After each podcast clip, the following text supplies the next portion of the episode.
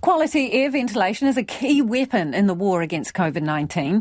NIWA air quality researchers have launched a research project to track ventilation and assess how our most vulnerable communities could be better protected from the virus. Jonty Dine reports. It was a full classroom of healthy, happy kids enjoying a song and dance this morning at Whatungatiti Preschool in Papatoetoe.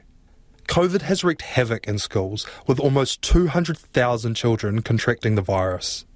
To ensure our youth and other vulnerable communities are well suited to fight COVID and other respiratory infections, an initiative between NIWA and Māori Public Health has been set up to monitor air quality.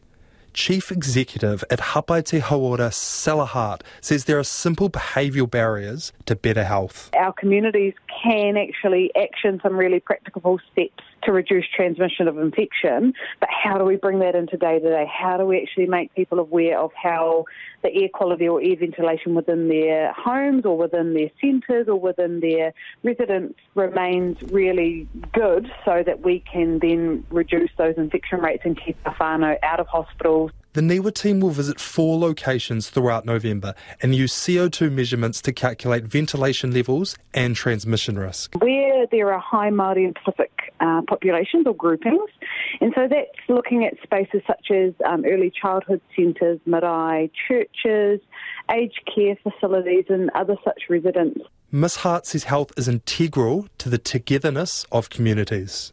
With the ultimate goal, I suppose, of um, helping those places to reduce the infection rate. We're also looking at other respiratory illnesses or infectious diseases that can be caught, especially with those groupings that have a high susceptibility to becoming unwell. Whatungatiti Centre Manager Fa'alele Whaiai says ventilation is a huge concern for all educational centres. By being involved, I really wanted to use the opportunity to fill the gaps in our own understanding and you know, knowledge of what we need to do to ensure best practice for, for good ventilation, good air quality to reduce inf- infection risk in, in our centre. The NIWA crew returned on Tuesday to check levels and gave Ms Whaiai and her team a glowing review. We've only been on it this week, so they came back today, uh, in fact, to go over our results from when everything was first uh, installed, and they are really, really pleased because actually we have done really, really well. That's just using natural measures like all doors and windows open